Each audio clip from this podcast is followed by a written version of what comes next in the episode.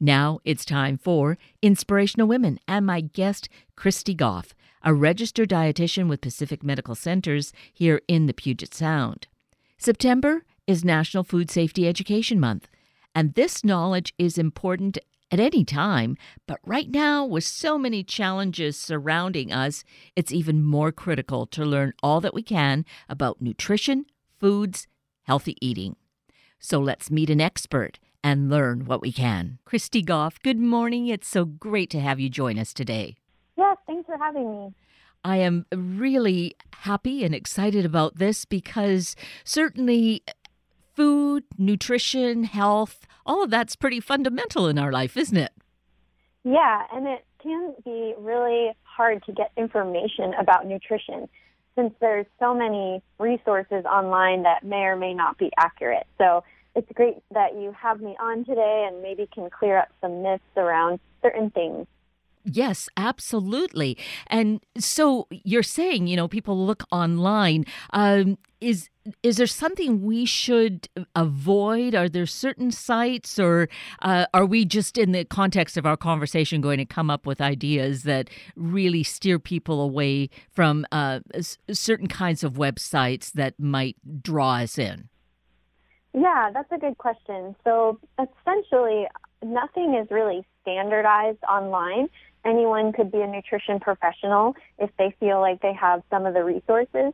So it's really important to look for articles that are written by registered dietitians. This assures they had some schooling, they were able to decipher what research studies are saying, um, and they went through an internship where they're in different modalities of the nutrition field. So that would be my first bet. Um, and then secondly, there's always better sites to go to than others. Usually the, the .org or the .gov are going to be your good sources for information. They're often more standardized than your .com. Now, there's always exceptions in that rule, but um, if it looks too good to be true, it probably is too good to be true. So there's a lot of um, catchphrases and really sexy headlines and that usually means that the research is kind of being cherry picked out and it's maybe not as accurate as something that looks a little more boring. And so, to that end, it's great that we have you with us because you have gone through the education. You are a registered dietitian. I am a registered dietitian. I work for Pacific Medical Centers and I run a workplace wellness program to help communities and employers get some of this good information that we're going to talk about today. So that's great. So uh, Pacific Medical Centers is is one good resource to check and uh, get direction to finding further information, right? Yes, and we always have providers that a lot of our information as well as our registered dietitians. So you can find that information at www.pacmed.org. Terrific. So, you know, as I was thinking about our health and our nutrition, it seems that it gets a little what, involved or even convoluted at times because we have our physical health, but then we talk about our uh, brain health, our heart health, and now even more so, it's always been important, but our immune health. And do we look at these as diff- each different area, or how do you look at it, Chrissy? It really boils down to similar recommendations. So I always tell people in my classes that yes, we're focusing on the heart, but when you take care of your heart, it actually affects all parts of your body. So we're not little individual systems. So it's not as overwhelming when we think, okay, I have to eat this for my brain, this for my heart. You're actually eating just for normal health. So, for example, things like fish oil we know are really good for preventing of dementia, but that can also help our heart values like our triglycerides and um, making sure our blood vessels stay healthy. Good. So it, it is a real holistic approach. When we eat the right foods, good foods, it's going to help the our entire body. Yeah, and it's about your entire diet rather than just one or two foods alone. So most of the research around some of these developments around the brain or the heart, for example, they know that we can't pinpoint one food and say only eat this or this food is good and this food is bad. It's around a spectrum. So you can really be like that 80% eating a typical healthy diet, and then you can always have fun with that 20%. Well, that's good to know. That's a pretty good yeah. percentage. right.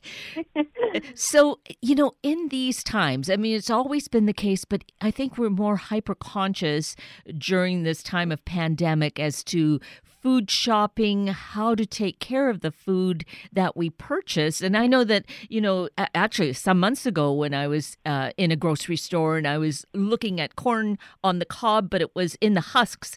And I typically would be opening the husk to see what the kernels look like. And I was asked to not do that, you know, because they don't want people touching uh, these food items and putting them back. So I thought, okay, this is really another level of it. But uh, so we purchase food, potentially others have touched it. How do we bring those veggies home, like peppers and tomatoes, and and clean them properly so that they're healthy for us? Yeah, great question. So currently there's no evidence to suggest that handling food or consuming food is associated with getting COVID-19. However, we want to just do general food safety recommendations, which is just to rinse all of our produce that we bring home from the grocery store. So we don't necessarily need to do soap or bleach on these things, um, or even things like vinegar or lemon.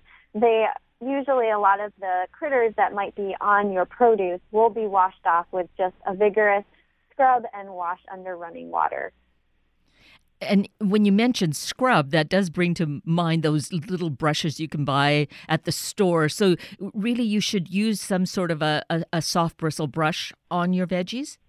Um, you can use your hands too. There's no real recommendation that you need to use one of those scrubbers. Um, those are helpful for things that are a little bit more dirty in general, like potatoes and carrots. But honestly, you can just use your hands and just do a nice um, wipe over all of your produce foods. Terrific. Uh, that's always kind of um, you know been nagging at the back of my brain. Am I really cleaning these well enough? So that's that's wonderful. The other thing when I think in terms of the foods that we buy are are the dates on them. The sell by, use by, good by, uh, those. Can you and then of course it's might be different by canned goods versus those in boxes or in plastic wrap. How can you guide us, Chrissy? Yeah, those words can be really confusing, and a lot of them refer to the quality of the food and not the food safety of that item. So, for example, used by is aimed to direct consumers um, that the product should be eaten because of the quality by that date.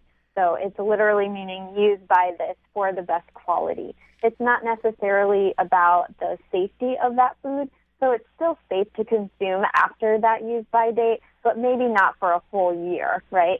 Um, they do say that the product quality does go down faster after that use by date. So it's just, if anything tastes different, smells different, looks different, I wouldn't eat it. Um, that can be your first kind of go-to thing. And then if it does taste different than you would normally expect, that could be part of that quality degradation. Um, sell by is mostly aiming at retailers, so this is usually on foods that are kind of that to go section, uh, and they want things out of the store by that sell by date. It doesn't necessarily mean that that food is bad past that date, but it does mean that usually within a week, especially if it's ready made, you should throw that away. It, should, it probably isn't good to, to eat long term. Um, Best By is another one that you might see, and this is another suggestion to the consumer on which date the product should be consumed to, again, assure the best quality. So Use By and Best By are pretty similar, where you can consume that food safely after those dates. It's just about maybe the quality wouldn't be at the peak. They're, they do a lot of research around um, the making sure the taste and the texture is what they say it is in their can or packaged food. So that might be a good guide for us when we are food shopping. Don't overbuy uh, and stock up on things necessarily because of the potential of you know just running out of time for various reasons. Yeah, exactly. There's a great website, um, foodsafety.gov, that you can go to and uh, and find out more about these information. Specifically, if your packaged food has something that you have never seen before, or that you just want to go a little bit deeper in. Sounds excellent. Thank you for that uh, direction, uh, Chrissy. Mm-hmm. So, let's now look at the kinds of foods that are really going to be beneficial. And, you know, here we are over six months in this country in terms of the pandemic and, and thinking about what we need to do to stay healthy. Uh, do you have kind of a bottom line or some uh, good guidance for us as to foods we should really concentrate on? Yes, vaguely. So the relationship between our immune system and what we're eating is still largely unknown. However, we do know that an overall healthy diet typically makes people more resistant to diseases that maybe someone else would catch, such as the flu and possibly even COVID. So again, there's not one food that's going to protect you or cure you of something that if you already got something, but we know that if the body is working correctly, it can do all the things that it's supposed to do as far as um, get that virus or bacteria out as quickly as possible. So that general healthy diet typically includes lots of colors. So fruits and vegetables, um, those colors are indicating different micronutrients as well as some phytochemicals. So things like vitamin A and vitamin C have been shown to help with that immune system function. We also know that things like probiotics, so foods such as sauerkraut and yogurt, um, things like uh, what else, kombucha and kefir, these are all have live bacteria in them that when we consume them, they're actually benefiting our internal bacteria in the gut. And there's some good research around having a good, healthy, biodiverse gut flora can help with that protection piece against any foreign invaders coming into the body. So it seems ironic that we're eating bacteria to ward off more bacteria in our body, but it's all about if they're doing good for us or doing something else for us. There's some research around um, ginger and garlic being able to help support the immune system as well. Again, we're not saying load up on these things because uh, too much can be a too not a good thing as well, but just including those in your diet can have some powerful components that will help support that immune system. And then lastly, we know that if too much of the not so good things can actually reduce that immune system, such as a higher intake of alcohol, high intake of caffeine, or a lot of additional added sugars like sodas and sweets um, constantly throughout the day can all weaken or lower that immune system. And we don't think necessarily about that. So that's a, a critical point to consider is not an overconsumption of those things, uh, thinking of kids and, and sweets. Mm-hmm. Yeah, and basically having that overall healthy lifestyle would also relate to doing um, more sleep and less stress. And I know that's really hard in our current times, but those things are also extremely important for the health of our immune system. And I want to just kind of step back a couple of points to back to the probiotics.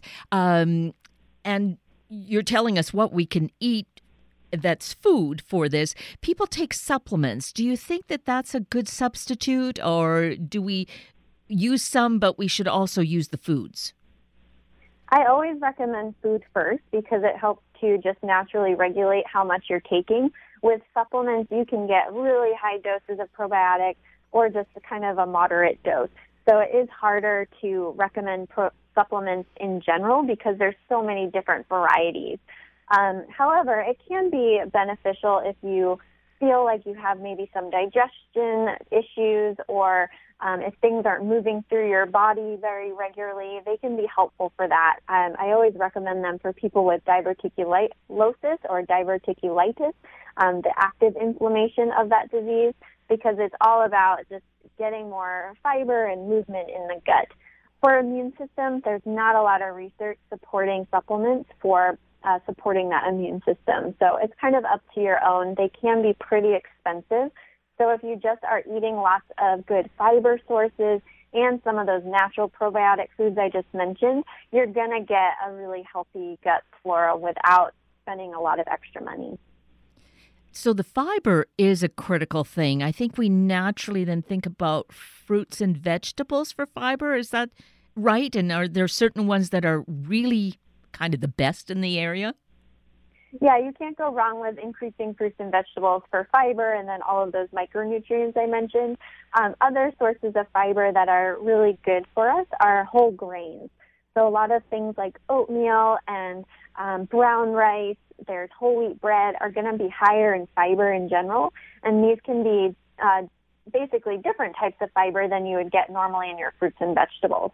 So the more diverse foods that we eat with fiber, the more diverse bacteria that we get because they're all eating the fibers that we can't digest. Other sources of fiber that are great are your beans, your nuts and seeds, um, anything listed on that my plate diagram, basically. Super. And again, we can see that when you mention my plate, it's uh, you have that on your website. Is that right? I believe so, but you can also go to choosemyplate.gov, and that is kind of the the site that you can go to for a lot of good information around healthy eating recommendations, especially around the immune system or around meal planning. So, talking about meal planning, uh, how or do you have a rule of thumb that you recommend to people as to how we can go about making, you know, perhaps simple, uh, easy to fix meals that are healthy and nutritious? And then I'm going to throw in, and and the kids are going to be happy to eat as well. yeah, that one's a hard one. Um, meal planning really is an individual uh, experience. You can make it very complex where you have every meal planned for the week. I like to do more of a flexible meal plan where you're maybe picking some fun recipes that you are going to make throughout the week, grocery shop for those, and then the other days you're either eating leftovers or something quick like a takeout meal or um, just something that you can put together really fast, like breakfast for dinner or a sandwich for dinner, that sort of thing. So some of the easier recipes that I've found are stir fries, where you can mix pretty much any vegetable you have in the refrigerator with some kind of protein, whether that be a bean uh, or a meat product. Um, and you can add a variety by doing different types of sauces. So maybe one night you have a curry with a coconut milk and turmeric, and then the next night you have more of a teriyaki type flavor. Even if it's the same meal, it does switch it up quite a bit and and those are usually so delicious. Yeah, and it's a great way to clean up some uh, veg- veggies hanging out in the refrigerator. Mm-hmm. Exactly. And you mentioned, and I like this idea because maybe because I do it, is breakfast for dinner. Uh, so it could be kind of it could be the oatmeal for dinner. It it could be your your eggs or something along those lines. Uh, is there then a benefit to maybe eating that kind of a little bit lighter meal at the end of the day? Yeah, there is some research that eating too heavy of a meal can kind of interfere with sleep if it's done very close together. Um, also, we find that a lot of people that don't eat breakfast eat too big of a dinner meal. So they're actually full when they wake up. And that's why they're not feeling very hungry for breakfast. Breakfast usually helps kind of spark that metabolism, wakes the body up. So it is good to get some kind of calories in the morning, whether it be an apple or a full big breakfast. So there is something to that lighter meal in the evening. Usually people feel a little bit um, lighter in general and able to sleep slightly better. So that has the added benefit of potentially getting better sleep. Yeah. And and being able to get to sleep. That's so that's really great. I, I kind of want to circle back then to our kids. Um, potentially not liking certain foods, uh, trying to get them to eat, you know, kind of across the spectrum that we're talking about. Do you have any kind of tips or tricks about that? Yeah, that can be a hard one. Um, picky eaters are going to be there no matter what you do, but you can do some things that will help kind of either involve them in the meal or at least save yourself from having any tantrums at the table. So one thing is to involve your children in the cooking process. Now that can feel stressful because oftentimes kids are running around with food or your knives or things like that. But it is important to teach them those general cooking skills early on so that they can be healthy eaters when they become adults too. There's so many people right now that maybe not even know how to boil water or make basic foods. So it's nice to teach them early to have that in there. You can set up kind of like a science experiment in the kitchen while you're cooking. So showing them how to mix dressing, for example, by mixing oil and water and maybe adding an emulsifier like mustard to help it stay mixed. You could have them um, help to stir something around the stove if you have a nice stool with you. Um, people or kids as young as about five or six can also start learning some good safety knife skills. So I know that one is really scary and it is kind of more how your kid is going to be with a knife, but you can try to teach them some of the big basic things like keeping fingers out of the way, how to hold a knife, and you can always start with something like a butter knife if it's a, a really easy thing to cut. If your child is older, I like to add that to the chore cycle is to come up with a meal or to even make a meal for the family and try to get them more involved, especially since we're home more often and they potentially have more time because they're at home doing their schooling or um, can kind of entertain themselves for a little bit in the kitchen. And really, uh, along those lines of uh, so many kids being at home um, with virtual learning, I've I've thought, and and it's simple for me to say because I don't have kids at home, but it seems to me that one could incorporate uh, cooking and and uh, measuring and all that sort of thing as part of the educational process, but making it so practical that it's uh, that that it could be a class without really being a formal class from from their school. Yeah, I always hope that schools will add more cooking instruction into their lesson plans because it can relate to a lot of different subject matters, especially around that science and math piece. Um, one good book that I got into during quarantine um, is called The Food Lab. This is by Kenji Lopez, and it's a great book if you're into food science or just want to learn more about why things turn out the way they do with certain factors in them. So that one's been a really great resource and learning experience for even myself during quarantine when we're home more often. So, you know, thinking along those lines, was there anything there that really struck you that, you know, you want to be using or you recommend to people to use? Um, as far as resources go? Uh, or just, I suppose, resources or just an activity or an action? Mm, I would just uh, make a list of foods that you enjoy already a lot of people go grocery shopping and decide on a meal at the store, but it can be helpful to look through your pantry and come up with some ideas that you don't have to go to the grocery store for. So I know um, this pandemic has changed how people grocery shop and maybe going less frequently as they used to. So it's really important to have that kind of overall guide that you can glance at and say, oh, we haven't made this in a while. Let's try this or embrace the season, right? So right now we're getting a lot more squash and those fall flavored foods. So maybe that's some motivation to try a new soup or to make a family favorite that you only get during this time of year. And thinking of that, uh, you know, making the soups and uh, slash, they could be stews, veggie stews, that sort of thing, and uh, putting them in a crock pot, which helps to uh, you know, really get it all chopped up, get the kids involved, cutting all that up, and then letting it uh, simmer through the day as you go about doing all the other things.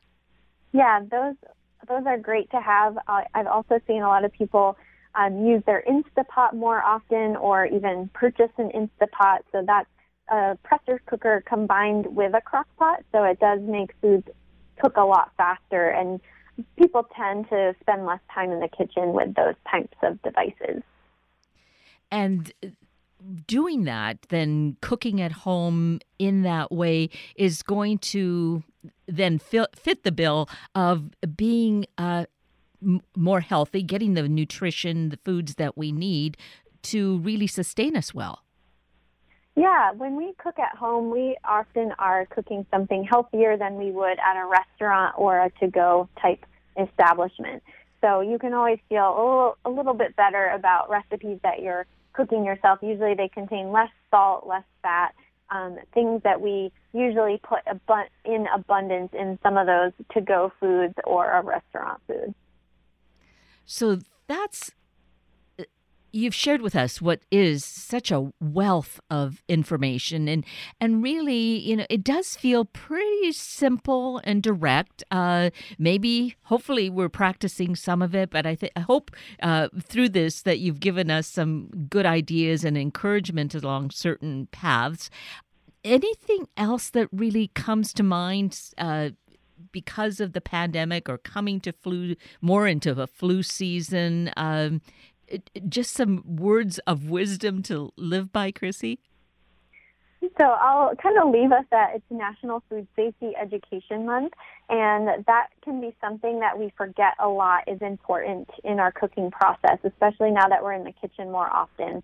So we really want to be careful of washing um, surfaces that we're having raw food in, maybe even separating a meat cutting board from a vegetable cutting board um, cooking at the right temperatures. So it's hard to know if you don't have a meat thermometer or a cooking thermometer to get those foods to temp. But that is one of the things that we can do to just make sure that foodborne illnesses do not come into contact with us during this stressful time when there's a pandemic and there's flu season coming in.